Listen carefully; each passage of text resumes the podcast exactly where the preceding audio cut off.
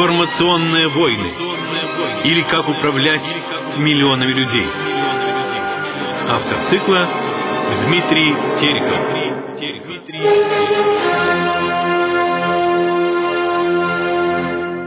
Здравствуйте, уважаемые радиослушатели. Сегодня я снова с вами. Я Дмитрий Терехов э, с циклом передач «Промывка мозгов.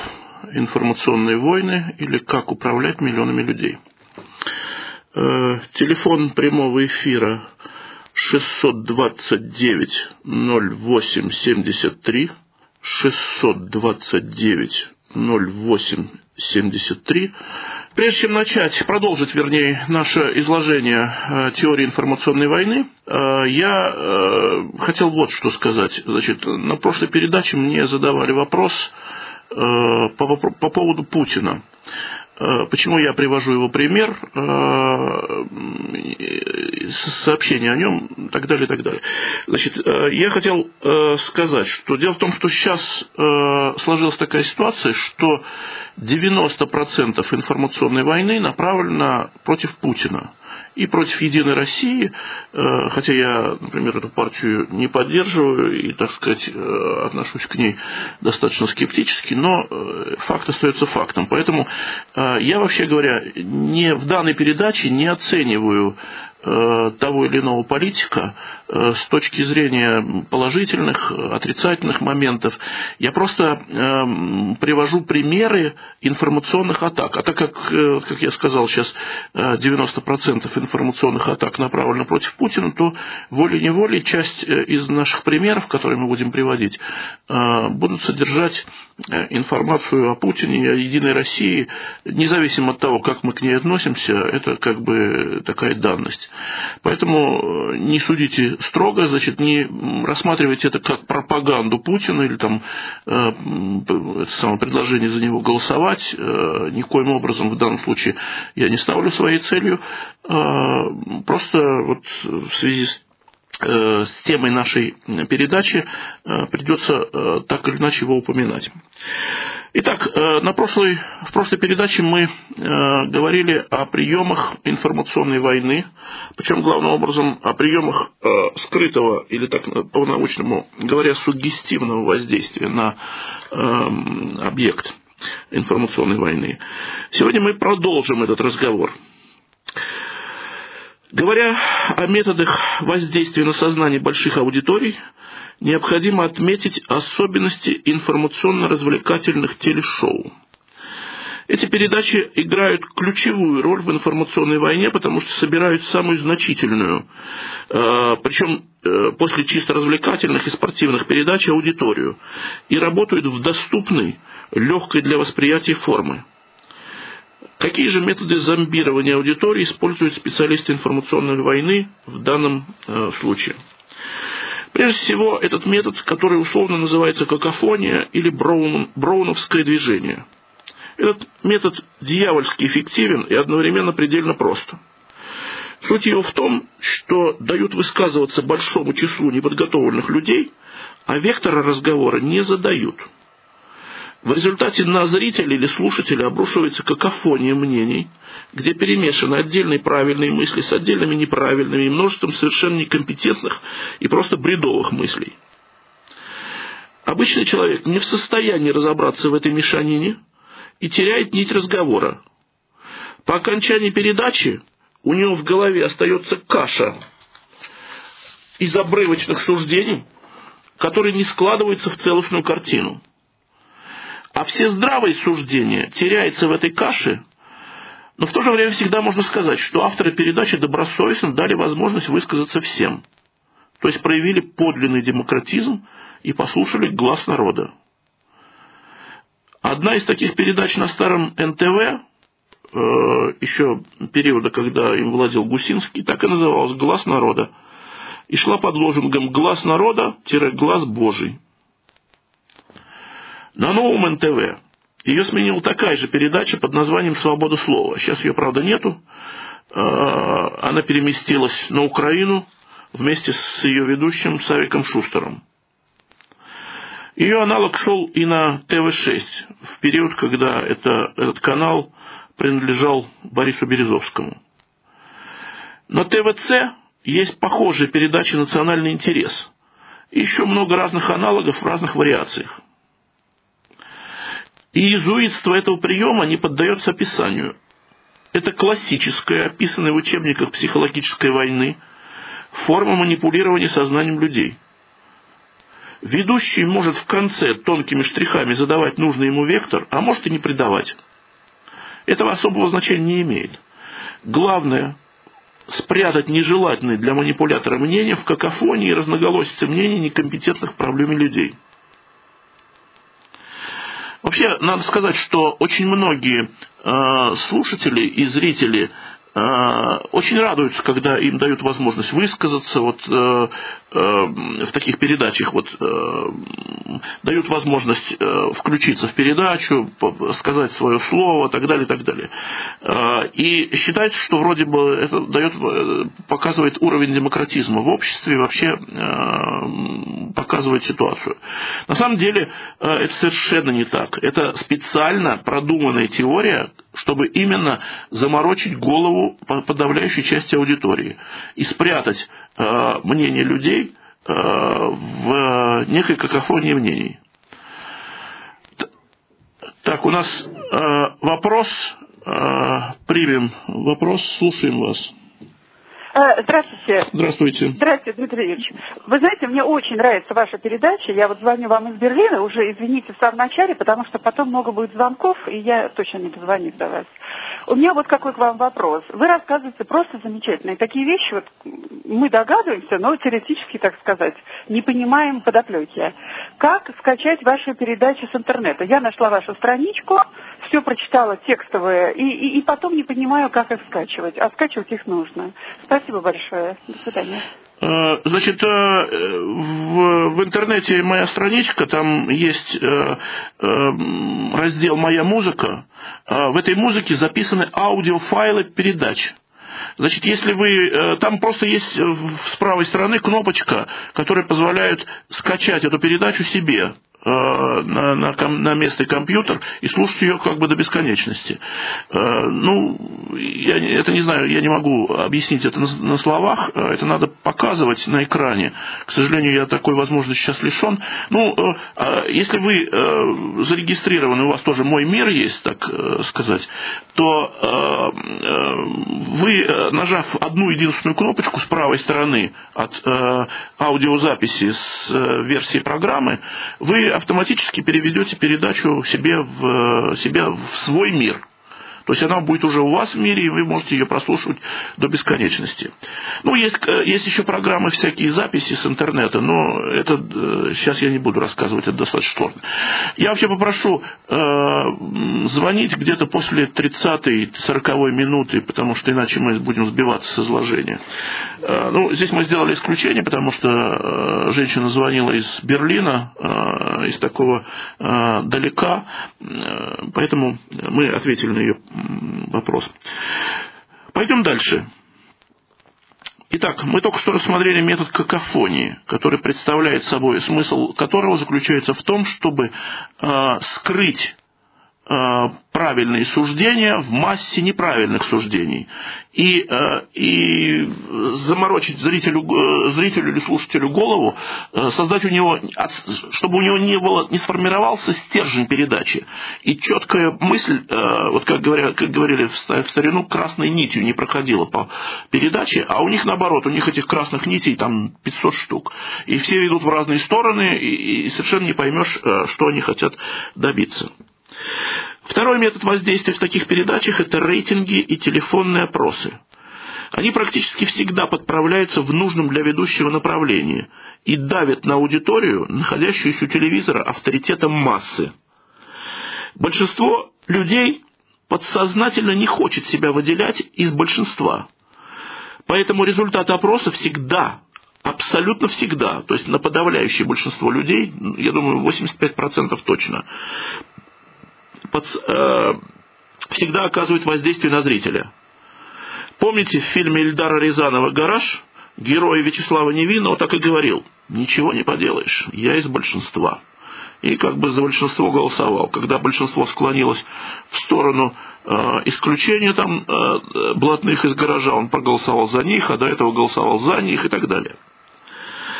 Изящной разновидностью этого приема является применяемый в передаче «Свобода слова» на НТВ, вот Савик Шустер тогда вел эту передачу, метод оценки каждого слова выступающего посредством графика, результирующих предпочтений участников передачи, который почти все время находится, находился, вернее, внизу экрана. В конце передачи ведущий Савик Шустер специально акцентирует внимание на самом понравившемся высказывании и на самом не понравившемся. Будьте уверены, уж в этом вопросе никакой случайности не допускают. Это просто чистая фальсификация. График строят, конечно, закадровые специалисты, и уж они заранее знают, какие мнения должны якобы восприниматься участниками передачи положительно, а какие отрицательно – то есть, э, а проверить э, практически э, соответствие графику реальному предпочтению зрителей, ну, практически это исключено и невозможно. Кстати, очень интересно в, этом, в этой связи, что вот до последнего времени в передаче на ТВЦ «Народ хочет знать» голосование зрителей осуществлялось с помощью электронных пультов. Соответственно, всегда тоже возникала мысль, что проверить истинные Э, мнение зрителей было очень трудно. А вот в последних передачах, э, надо отдать должное, э, ведущая заменила электронные пульты так называемыми такими светящимися жезлами, которые принимают либо красный цвет, либо зеленый цвет. Соответственно, здесь уже как бы гораздо труднее фальсифицировать мнение зрителей и манипулировать таким образом их голосами. То есть, если подавляющее большинство аудитории зажгло там зеленый жезл, совершенно очевидно, что значит, оно голосует там за, за одно мнение. А если зажгло красный, э, а если э, голоса разделились, то тоже это видно сразу. Э, вот передача «Народ хочет знать» в данном случае можно сказать, что она не идет по пути манипуляции общественным мнением, а, в общем, хочет выявить реальное предпочтение. Хотя, конечно, тоже здесь реальность относительная, потому что все-таки в передачу приходят не люди с улицы, первые попавшиеся, Э, а определенный такой контингент, э, но все-таки, значит, из того, что приходит, э, это вот выявляется реальное мнение. Большинство же таких передач, вот в первую очередь НТВ славилась этим, особенно в период Гусинского, когда Гусинский возглавлял, вернее, владел этой телекомпанией, она славилась вот этими большим количеством передач, которые в явной форме занимались манипуляцией общественного мнения. Э, а вот более открытый метод использования опросов, воздействующий уже преимущественно на сознание. До сих пор мы говорили на воздействие на подсознание, а это вот на сознание. В одной из итоговых, э, итоговых передач «Итоги» э, Евгений Киселев привел результаты обширного опроса общественного мнения на тему «Как вы относитесь к возможности объединения в единый предвыборный блок партии СПС и Яблоко?» Сейчас уже в наше время СПС уже не существует, но Яблоко по-прежнему существует. Но, тем не менее, нас сейчас даже, собственно, не интересует э, э, значит, э, отношение к этим партиям, а просто сам прием. Здесь уже имело место достаточно грубое и прямое воздействие на аудиторию. Кстати, похожие приемы применялись с особой эффективностью на президентских выборах 1996 года. В данном случае цифры опросов, обильно сдобренные графиками и схемами, должны убедить колеблющегося зрителя, создать для него побудительный мотив для принятия решения и внутренне обосновать его решение. А для человека, который о данной проблеме вообще не задумывался, не имеет собственного мнения, привлечь к этой проблеме внимание, заставить взглянуть на нужную проблему в нужном для специалиста информационной войны направлении. Вот так и в данном конкретном случае.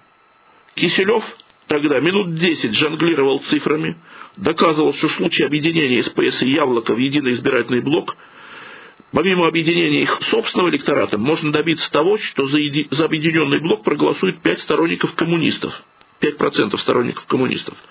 Это просто невероятно в реальности, но целью э, является именно воздействовать на колеблющуюся аудиторию. А также 19% сторонников «Единой России», Цифра тоже совершенно невероятная, э, но опять же преследующая цель э, воздействовать как на саму Единую Россию, так и на Яблоко, а также 18% собирающиеся голосовать за другие малые партии. Затем для создания видимости и объективности Киселев заявил, что согласно опросу есть и неприятные моменты объединения. Так 30% сторонников СПС и 30% сторонников Яблока не будут голосовать за единый блок, так называемый яблочный СПС. Но тут же сказал, что приобретение наверняка перекроет потери.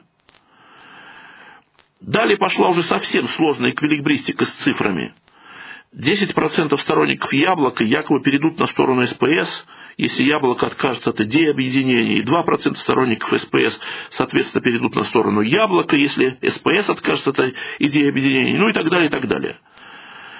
Большинство людей в этом месте уже окончательно запутываются, теряют мысль и ход разговора, но это совершенно не важно, ибо Киселев правильно сделает итоговые выводы, сказав, что объединение СПС и яблоко – это поистине веление времени.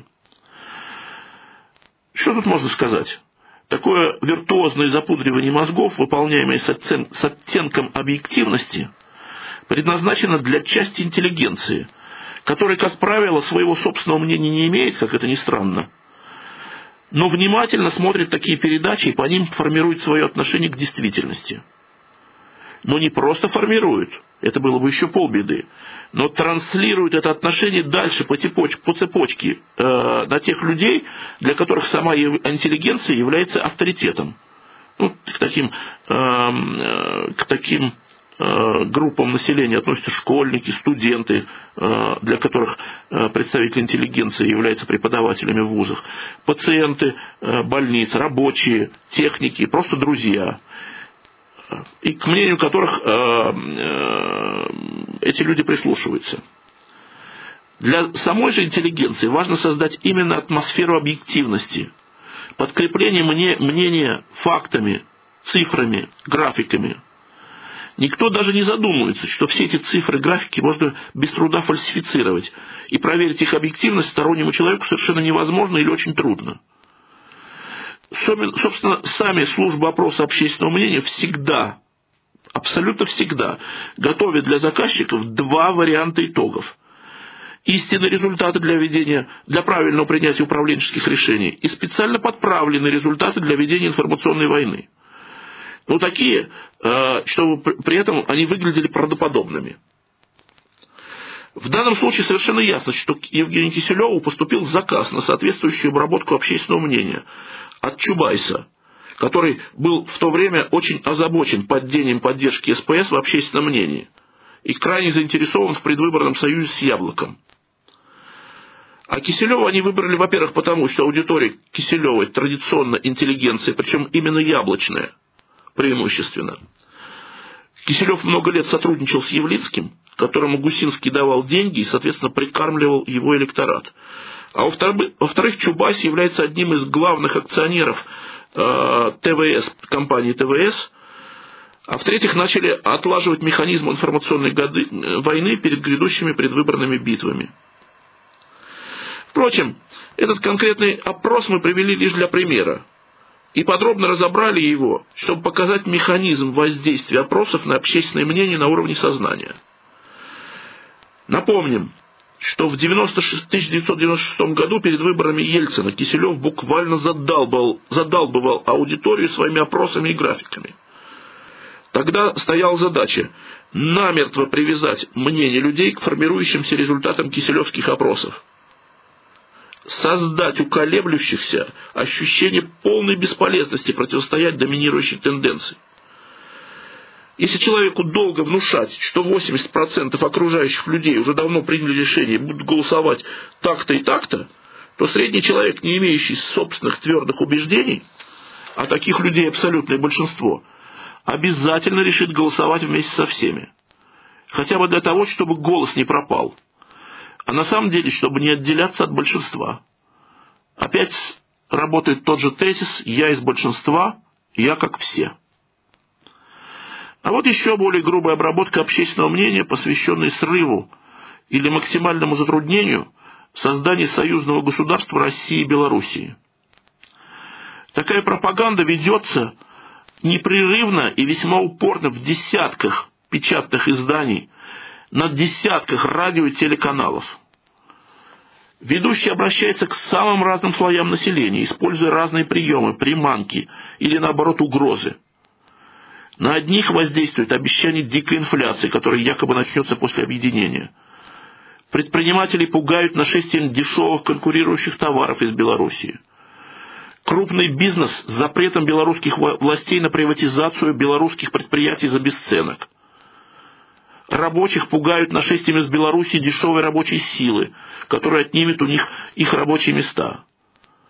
При этом о поощряемом нашествии дешевой рабочей силы с Украины, с Кавказа, из Средней Азии никто не вспоминает. А вот из Белоруссии совершенно нельзя, категорически нельзя. А вот была такая передача «Зеркало», вел ее Николай Саванидзе, известный всем, на втором канале. Один из выпусков, а, а, очередной всплеск информационной войны был связан, с, опять же, с разногласиями России и Беларуси по вопросу о цене поставляемого Белоруссию газа. Еще более фундаментально поставлена информационная война, направленная на недопущение объединения России с Украиной. Здесь уже, э, э, здесь уже ведется не просто информационная атака, а стратегическая информационная операция. Надо помнить, что как не важно не допустить объединения России и Белоруссии, но не допустить объединения России и Украины для Запада важнее в 10 раз.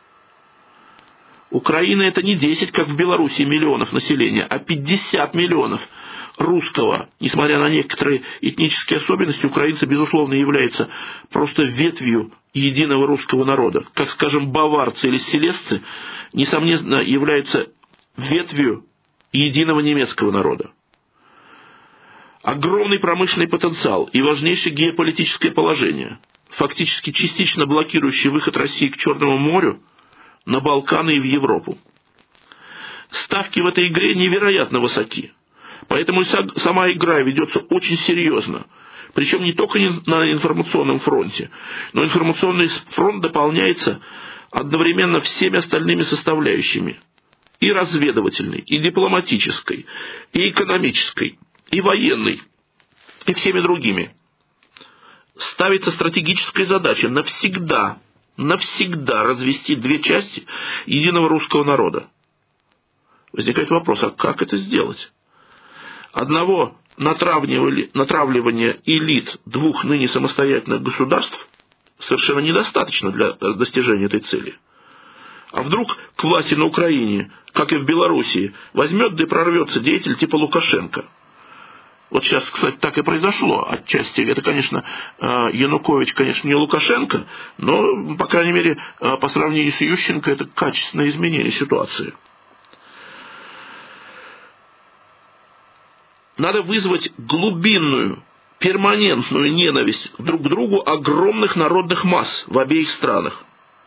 Здесь одной постоянной ложью, как в случае с Беларусью, не отделаешься. Поэтому работу строят более фундаментально – они опираются в своей непрерывной информационной войне на реальные факты, на правдивую информацию. Но вот эти факты нужно заранее подготовить и подтасовать определенным образом. Для этого задействуются огромные силы. Американские советники на Украине, агенты влияния всех уровней в обоих странах, и на Украине, и в России, дипломатическое давление США и Евросоюза, который контролируется тоже США – программы экономической помощи, программы подкупа конкретных лиц, программы поддержки инвестиций, в том числе даже частных фирм, прямой подкуп властных элит и народа и прочее, и прочее. Цель всех этих усилий состоит в том, чтобы постепенно, постоянно генерировать на Украине и в России такие реальные информационные поводы, которые бы постоянно подпитывали взаимную ненависть русских и украинцев – Тут тебе и инцидент с косой Тузла между Крымом и Кубанью. Тут и провоцирование постоянных торговых войн. Тут и непрерывное давление на всех русских, проживающих на Украине. Закрытие русских школ, фактически запрет русского языка. С тем, чтобы они транслировали свое недовольство через родственников и знакомых в Россию. Тут и игра на традиционной малороссийской жадности – попытка постоянно генерировать неравноправные экономические э, контракты с Россией, которые бы оставляли русских партнеров с ощущением, что их все время обманывают. Тут и воровство украинцами русского транзитного газа, идущего в Европу. Тут и постоянная поддержка галтелок западноукраинских националистов с тем, чтобы они постоянно провоцировали напряженность, проводя антирусские акции. Тут и искусственный раскол православной церкви на московский и так называемый киевский патриархат. Тут и давление католиков через униатскую церковь. Захват храмов московского патриархата. Тут и множество антирусских культурных акций, постоянно генерируемых, генерируемых как всегда, ущербной интеллигенции. Тут и поощрение реального и даже мнимого участия украинских добровольцев в войне против России на стороне чеченцев или грузин – Мнимое оно потому, что реальное участие в боях десятка э, украинцев искусно преподносится как массовое движение. И множество других заметных и внешне незаметных акций, которые с самим своим количеством создают постоянные поводы для взаимной ненависти и злобы. Вот мы напомним, что э, украинцев постоянно дразнят мыслью, что э, цены на газ России все время искусственно завышает, и поэтому э, и именно вследствие этого э, Украина живет бедно, э, постоянно вынуждена недотапливать свои помещения, э, холодать и так далее, и так далее. В результате у простого человека по обе стороны искусственной границы между Россией и Украиной – Постоянно формируется стереотипный взгляд на другую сторону, как на врага. Постоянное ощущение обиды, нанесенного оскорбления, совершенного противной стороной. Противостоять этому чувству очень трудно. Не только простому человеку, который не понимает, что им искусно манипулируют из-за занавески, но даже профессиональным политикам, который прекрасно знает все эти приемы манипуляции. Уже на уровне подсознания мы начинаем радоваться любым неудачам украинцев – в любой сфере, будь то футбол или взрыв на шахте в Донецке, падение жизненного уровня или падение самолета во время авиашоу во Львове, временному отказу в приеме Украины в Евросоюз. Или просто наводнение э, в каких-нибудь украинских районах. И наоборот, любым нашим победам над Украиной, например, введению повышенных пошлин на украинские товары – или строительству газопровода «Южный поток» в обход Украины и Польши. Вы не поверите, но я сам много раз ловил себя на мысли, что радуюсь бедам украинцев. Я тут же отдергивал себя, э, сам себя, и говорил, что фактически радуюсь бедам своих ближайших родственников. Пусть и не самым лучшим характером, но все равно родственников.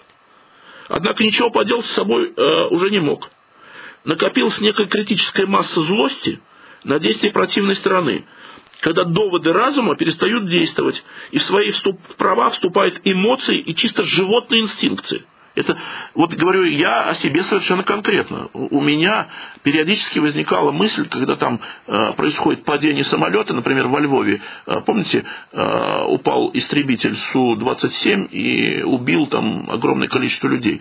И я, как ни странно, на, на первых порах радовался этому делу, хотя сам себя одергивал и говорил, да ты что, что ж ты делаешь? Ты радуешься фактически тому, что русских людей убили сами, э, просто катастрофа. Но не мог ничего с собой поделать. Вот настолько насколько сильно воздействует информационная война. А ведь я ведь знаю все эти приемы, сам вот их описываю в данном случае. А как же, что же говорить о э, неподготовленной аудитории, которая совершенно отдается во власти эмоций? Что говорить о простом человеке, который просто ничего не знает о манипулятивных технологиях и не задумается над, тай, над, над тайными пружинами происходящих событий? А ведь пройдет еще 10 лет такого постоянного информационного прессинга, и украинцы станут такими же исконными врагами русских, как поляки. Вырастет целое поколение, которое не будет не знать никаких чувств к украинцам, кроме ненависти. Причем нельзя сказать, что такая ненависть будет иметь в основе только чистую ложь. Наоборот, будет множество реальных фактов, поддерживающих основания для ненависти. Аналогичные украинцы уже полтора десятилетия воспитываются с помощью тщательно продуманной системы информационной войны. войны. с постоянным комплексом неполноценности, с завистью, перемешанной со страхом и ненавистью по отношению к России. Ситуация в чем-то похожа на много веков культивируемую ненависть поляков по отношению к русским. Однако разница заключается в том, что католиченные Западом поляки долгое время сами реально претендовали на роль восточноевропейской сверхдержавы и даже на господство над самой Россией. Но эту роль сыграть не смогли, а напротив сами стали разменной монетой в большой европейской политике. Отсюда происходит реальный комплекс неполноценности и исконная ненависть поляков к России и русским. С украинцами же ничего подобного нет. Но комплекс неполноценности тщательно вскармливается западными специалистами по калькам с, с поляков. Украинцам искусно внушается, что именно они были исконной Русью, центром формирования русской нации. Но не удержав эту ношу, они стали русской провинцией, периферией, которая эксплуатируется новым центром – который к тому же не имеет для этого никаких оснований. А ведь действительно, ведь в сущности э, здесь тоже есть элемент правды, ведь э, Киевская Русь была исконной эм, основой русского государства. И здесь э, есть элемент правды, но как, как это искусно обыгрывается, вот как это искусно обыгрывается, вы обратите внимание. Дескать, теперь вы просто провинция, и вами манипулируют эти проклятые москали, которые такие сики, которые вообще э, вышли из диких лесов и э, ни, ни на что не были способны, а вот сейчас туда же лезут. Игра идет на тонких психологических струнах народной души. Именно поэтому в понятии информационно-психологическая война присутствует вторая психологическая составляющая. Сейчас, когда после ельцинского безвремения в России к власти пришли новые государственники, Украинский фронт информационно-психологической войны становится едва ли не главным для Запада. Это важнейший рубеж продолжающейся, продолжающейся информационной экспансии, который Западу категорически нельзя проиграть, так как в случае проигрыша Россия снова превратится в сверхдержаву с перспективой контроля над всей Европой, возможно, в союзе с Германией. Значит, э, сейчас э, у нас 39-я минута передачи. Э, задавайте свои вопросы, если они у кого есть, а я пока продолжу. Только что, вот мы говорили о Белоруссии, об Украине, только что был совершенно аналогичный повод для вбивания клина, очередного вбивания клина между Россией и Белоруссией. Как известно, в Белоруссии произошел, э, э, произошла девальвация белорусского рубля на целых 56%. Э, и, соответственно, у противников объединения России и Белоруссии появился новый повод показать, что белорусская экономика никуда не эффективна, что она э, совершенно не способна самостоятельно развиваться, что она э, и по случаю объединения она потянет э, русскую экономику в еще больший, больший кризис и так далее и тому подобное. Вот на, особенно на этом э, поприще преуспела Марианна Максимовская в ее передаче «Неделя». Значит, э, передаче от 29 мая у нее вышел сюжет, где она смаковала, буквально просто там, сказать, щелкала языком и смаковала э, беды белорусского народа. Э, понижение его уровня жизни, понижение зарплат, понижение покупательной способности белорусского рубля. Но здесь э, любопытный факт. Она допустила серьезную ошибку. Значит, она вместо того, чтобы просто сказать, что вот э, там на 56% понизился курс белорусского рубля к доллару, соответственно, понизилась покупательная способность белорусского рубля по отношению к импортным товарам, э, что было бы правдой. Она пошла дальше, она, значит, стала приводить конкретные цифры. И, э, и в этих цифрах э, запуталась до того, что привела в результате у зрителя сложилось впечатление, что ну, вдумчивого, конечно, зрителя, сложилось впечатление, э, что э, даже после э, девальвации белорусского рубля цены на белорусские товары дешевле, чем цены в России. И это действительно так. Вот она привела такую, такие данные, что у меня сейчас нет под рукой точных цифр, что значит, Беларусь, средняя зарплата в Беларуси составляет миллион шестьсот тысяч белорусских рублей, что примерно эквивалентно 530 долларам. Эта зарплата в среднем ниже, чем зарплата в России. А в России зарплата в среднем я подчеркиваю, конечно, не, у многих, может быть, и нет, не, не получает 530 долларов. Но в среднем зарплата в России на 32% выше. Составляет примерно там 700 700, ну, 750 примерно долларов в пересчете с рублей. Так вот, обратите внимание, значит, зарплата у русских до кризиса была выше на 32% в среднем, а покупательная способность, она привела цифры по возможности закупки на реальную зарплату белорусами картошки и бензина. И выяснилось поразительный факт, что до кризиса, до, до этого, до девальвации, значит, э, Беларусь на свою среднюю зарплату мог закупить в три с половиной раза больше картошки и в два и шесть десятых раза больше бензина, чем русские на свою среднюю зарплату. И э, более того, получилось так, что даже после 56% девальвации белорусского рубля выяснилось, что покупательная способность э, белорусского рубля осталась выше, чем покупательная способность русского рубля. То есть, э, если значит, Беларусь мог закупить на свою среднюю зарплату 1770 литров бензина – то русский может закупить на свою среднюю зарплату э, всего-навсего там что-то, у меня сейчас вот точно цифры под рукой нет, 560 что ли литров. Ну, это, собственно, нетрудно э, посчитать, разделив э, среднюю зарплату, скажем, в 20 тысяч на стоимость бензина, которая сейчас составляет 26 рублей. Если у кого есть под рукой калькулятор, он может это все легко посчитать. Вот, так что э, даже такие э, такие волки информационной войны, как Марианна Максимовская, иногда допускают э, тяжелые ошибки и э, ведут пропаганду, вследствие этих ошибок ведут пропаганду за, а не против. Э, в данном случае за объединение с Белоруссией, а не против него. Я сейчас прервусь, примем звонок. Э, слушаем вас. Добрый день. Здравствуйте. Это Людмила Николаевна из Краснодара. Очень приятно. Извините, пожалуйста, вас как по отчеству, Дмитрий? Юрьевич. Дмитрий Юрьевич. Я не сразу слушаю вашу передачу, не с первых минут, а поэтому хочу вам задать такой вопрос. Какие же круги стоят сегодня за этой информационной войной, так сказать, за оболванием народа? Это первый вопрос. И вот второй вопрос. Я недавно задала Михаилу Делягину вопрос.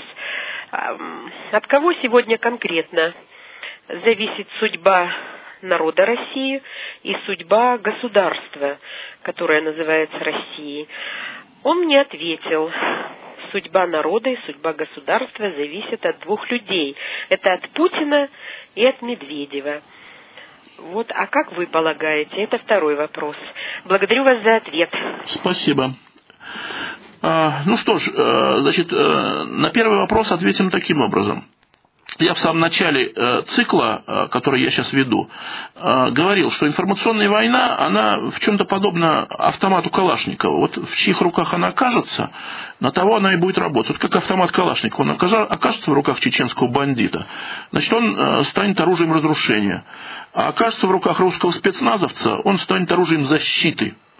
Вот так же, собственно, информационная война. А, зачем я веду этот курс? Чтобы люди, а, а, большинство людей начали просто разбираться в этих приемах и понимать, как их пытаются оболванивать. Значит, а кто пытается оболванивать? Это мы сейчас э, еще коснемся этого вопроса. А второй вопрос самые активные русские люди должны начать пользоваться хотя бы самыми примитивными приемами информационной войны в своей, ну, если они э, занимаются активной там, политикой хотя бы на местном уровне, там, я не знаю, на уровне избрания местных депутатов, они тоже должны научиться пользоваться этими приемами и сами стать э, э, тоже, потому что мы говорим, когда информационная война, не надо считать, что это что-то плохое такое. Значит, я еще раз говорю, когда эта информационная война находится в наших руках, это становится хорошим. Когда она находится в руках врага, она становится плохим. Значит, теперь кто конкретно ведет информационную войну против России? Значит, сейчас надо сказать совершенно четко, что 90% информационной войны э, исходят так или иначе от США, а транслируются они частично э, так называемой пятой колонной внутри страны. Значит, э, кто выступает в, этой, в роли этой пятой колонны? Это в первую очередь, конечно, либералы, э, но также, как ни странно, в последнее время э, к ним стали присоединяться разные группировки из э, когда-то в недавнем прошлом э, весьма патриотических объединений или там националистических, например, объединений. Казалось бы, парадоксально, но вот некоторые группировки оказались де-факто в руках у либеральных э, политиков и западных агентов влияния. Ну, каким образом это произошло, сейчас это отдельный большой разговор. В принципе, э, основной метод – это подкуп. Собственно говоря, э, приходит там, к лидеру того или иного объединения и говорят, что вы тут мучаетесь без денег, а вот мы вам поможем газету издать, радиостанцию свою получить. Ну, я к примеру, там, купи, офис снять, оргтехнику купить, сделать офисы в некоторых регионах, там, туда-сюда. В общем, дадим вам финансирование в натуральной, в денежной форме, вам лично вот зарплату дадим. И таким образом люди, измученные годами, э, так сказать, э, уличной такой политики из подворотни, они, конечно, покупаются на это дело. Людей, люди, человек слаб по, по природе своей. И вот получилось таким образом, что сейчас основной э, разработка концепции, концепции информационной войны, она на 90% ведется на Западе. Там работают серьезнейшие аналитики. Они строят э, модели, они постоянно проводят опросы общественного мнения, э, собирают информацию через фокус-группы, проводят серьезные исследования, э, проводят моделирование с помощью суперкомпьютеров – моделирование различного поведения аудитории в разной ситуации, при различных воздействиях.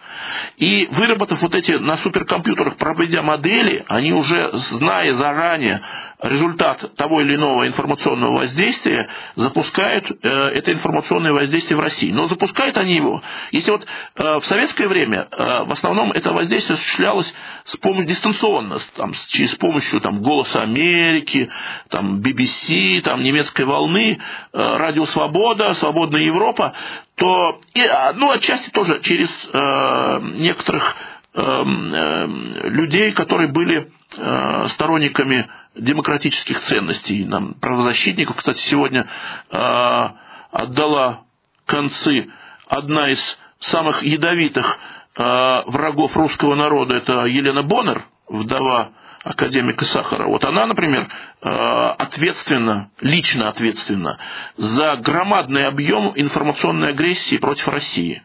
И даже э, она уже больше 15 лет живет в США, в Бостоне, жила, вернее, теперь уже, уже нигде не живет. Э, так вот, несмотря на то, что она 15 лет уже живет в США, она через созданный ей Сахаровский центр, который действует в Москве, вот рядом с метро Курской, э, она организовывала масштабные акции информационной войны против России на протяжении всех этих 15 лет.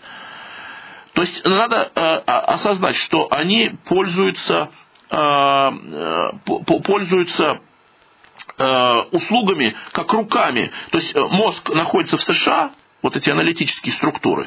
А в качестве рук они используют представителей пятой колонны, в первую очередь, конечно, либеральной, но вот э, в последнее время все чаще они привлекают э, некоторые группы националистов и даже некоторые группы патриотов э, к своим грязным играм.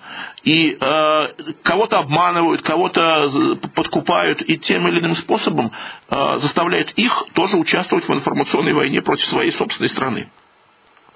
Отвечая на ваш второй вопрос, э, значит, э, насчет того, кто, от кого зависит судьба России, ну, этот вопрос как бы довольно сложен. На него нельзя так однозначно ответить. Вот там, что будущее России зависит от Путина и от Медведева, как от двух физических фигур. Конечно, уровень власти, которыми обладает Путин и Медведев, огромен. Ну, в первую очередь, конечно, Путин. Но, во-первых, надо сказать, что Россия не до конца еще освободилась от западного влияния. Значит, э, за, за нулевые годы, так называемые, вот с 2000 по 2011 год, произошел значительный Э, значительное освобождение России от э, пут Запада. Мы отдали все долги, там э, огромное количество агентов влияния было отстранено от власти. Тот же Чубайс был отодвинут от реальных рычагов власти все дальше задвигается э, в такие сферы, где он э, имеет второстепенные возможности влиять на ситуацию. И так далее, и так далее. Это можно много говорить. Но полностью освобождение России не произошло. И это, собственно, признают, вот э, недавно была э, дуэль между э, представителем «Единой России» Федоровым и Навальным. И Федоров прямо сказал, что значит, не до конца произошло освобождение России от зависимости от Запада. Поэтому, значит, кроме того, значит, говоря о Путине и Медведеве, здесь надо сказать, что ведь Путин все-таки это не монарх э, самодержавный, э, при том, что власть у него сопоставима с монархом, но по легитимности он не монарх. А, и это связано с тем, что он вынужден постоянно оглядываться на различные группы влияния, которые обладают огромными, а, огромной собственностью, огромными а, ресурсами, огромными массами людей в подчинении находящиеся. И ему очень трудно полностью от их мнения отстравироваться. Хотя, конечно, в принципе, Э, я э, с некоторыми оговорками я могу согласиться с Делягином в данном вопросе. Конечно, в принципе, основная э, часть сейчас зависит от Путина, ну и Медведева, чуть-чуть в меньшей степени, но в принципе сопоставимо. Еще один вопрос, слушаем вас. Здравствуйте, еще раз спасибо за передачу. Здравствуйте. Ну, мне кажется, что сейчас уже заканчивается время, или уже закончилось. Шесть, шесть минут есть, поэтому задавайте вопрос. Да, массовое влияние на людей, э, поскольку уже люди начинают просыпаться. Вот жалко, что молодежь сейчас мало читает, а то бы она проснулась. Но вот я хотела бы узнать насчет Путина еще раз. Я, конечно, понимаю все ваши э, объяснения и симпатии к нему. И я думаю, что у людей тоже есть это. Но как понять, что э, вот какие-то вещи он необъяснимые делает? Э, например, вот э, э, закрытие военных баз, э, расстановка кадров э, в, армии э, того же Сертюкова. Да и много всего, э, что он э, делает, что вызывает просто недоумение. Вот я бы хотела, чтобы вы в своих выступлениях как-то вот более обширно рассказали о том, что он сделает хорошо. Э, спасибо. Спасибо. Э, ну, вы знаете, э, это, этому надо посвятить отдельный цикл программ, потому что тема эта просто необъятная. Я говорил уже, что я в свое время еще на, на передаче, вот в рамках передачи «Религии общества» с Сергеем Герасимовым здесь же на Народном радио поднимал эту тему, и даже у нас был, была полемика в прямом эфире с ныне покойным Махначем, Владимиром Леонидовичем, а, значит, э, на эту тему. Это очень большая тема. Поэтому э, вот сейчас осталось буквально там пять минут, в двух словах это просто не расскажешь. Значит, э, огромный объем существует фактов. Кроме того, я еще раз хочу сказать, понимаете, если я сейчас начну хвалить Путина, мы втянемся в полемику с людьми, которые его не любят по тем или иным причинам, и мне надо будет тогда совершенно забросить тему информационной войны и перейти на Эм, э, значит, на э, обсуждение э, личности Путина, на его, там, сказать, действия значит, в последние 10 лет. А это, я говорю, это надо 10 передач выделить под это дело, чтобы привести тот объем фактического материала, который под это дело идет. Ну, буквально так телеграфным переводом, телеграфным текстом могу сказать, например, Путин отдал все долги. А вот, э, когда он принял Россию, э, значит, она э, обладала гигантской задолженностью, что 150 миллиардов долларов. А по отношению к бюджету тогдашнему и тогдашнему ВВП это была просто громадная цифра. Он отдал все долги, он увеличил бюджет в 17 раз. Он увеличил золото, золотовалютные резервы, например, почти в 40 раз. Значит, что касается Сердюкова. Сердюков э, – это тоже огромная тема, целая, целая надо посвятить передачу этому э, вопросу. Ну, например, Сердюков начал с того, что ведь в начале э, 2000-х годов армия была фактически приватизирована некоторой группой генералов, которые использовали солдат как, просто как рабов. Они их посылали, я сам бывший военный, я как бы достаточно хорошо эту ситуацию знаю.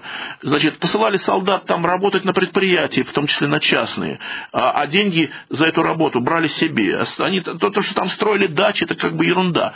То, что они там разворовывали средства гигантские, идущие на, а, уже тогда на армию стали поступать деньги буквально с первых лет после прихода прихода Путина к власти. А, так эти деньги разворовывались бездарно. Но это еще было бы полбеды. Они же еще и продавали, например, вооружение, допустим, тем же чеченцам и так далее, так далее. Так вот, Сердюков начал с того, что он разогнал вот это а, огромное количество генералов, были уволены из вооруженных сил, а, и, значит, а, система финансирования приведена в относительный порядок, и сейчас уже воровать в таких объемах, конечно, все равно воруют, тут даже сейчас спорить бесполезно, но в таких объемах, с такой наглостью продавать оружие врагу, который тут же будет использован против вас же, сейчас это уже совершенно невозможно. И, собственно говоря, война с Грузией показала Э, что вот эти э, военные реформы, которые проводит э, Сердюков, у меня, кстати, к Сердюкову, как ни странно, в принципе, достаточно хорошие отношения, потому что я знаю, что все реформы, которые он сейчас осуществляет, вот в свое время, когда я служил в вооруженных силах, мы об, этим, об этих реформах мечтали. Вот, например, о ротации кадров. Тогда же было, была ситуация ведь какая? Человек устроился в Москву, и он по гроб жизни, пока на пенсию не выйдет, так и служит в Московском военном округе а, а кто-то засел на дальнем гарнизоне, где-то, где-нибудь там на Камчатке, и он там на всю жизнь похоронен. Э, или э, на Кавказе э, и так далее, и так далее. А тогда мы мечтали о том, чтобы ввести ротацию кадров и так далее, и так далее. Впрочем, еще раз повторю, эта тема необъятная, ей надо посвятить несколько передач, поэтому, кроме того, я вообще не хочу, я постоянно сбиваюсь на эту ситуацию, значит, не стоит превращать передачу об информационной войне в пиар каких-то отдельных личностей. Ну, или не в пиар, это даже не пиар, это правда как бы значит, э, и э, расхваливание их или, наоборот, э, дискредитацию, если это не явные, конечно, враги. Поэтому я воздержусь от этих оценок. Ну вот сейчас у нас передача заканчивается. Значит, мы с вами встретимся ровно через неделю. С вами был я, Дмитрий Терехов, и наша передача «Промывка мозгов. Информационные войны». До свидания.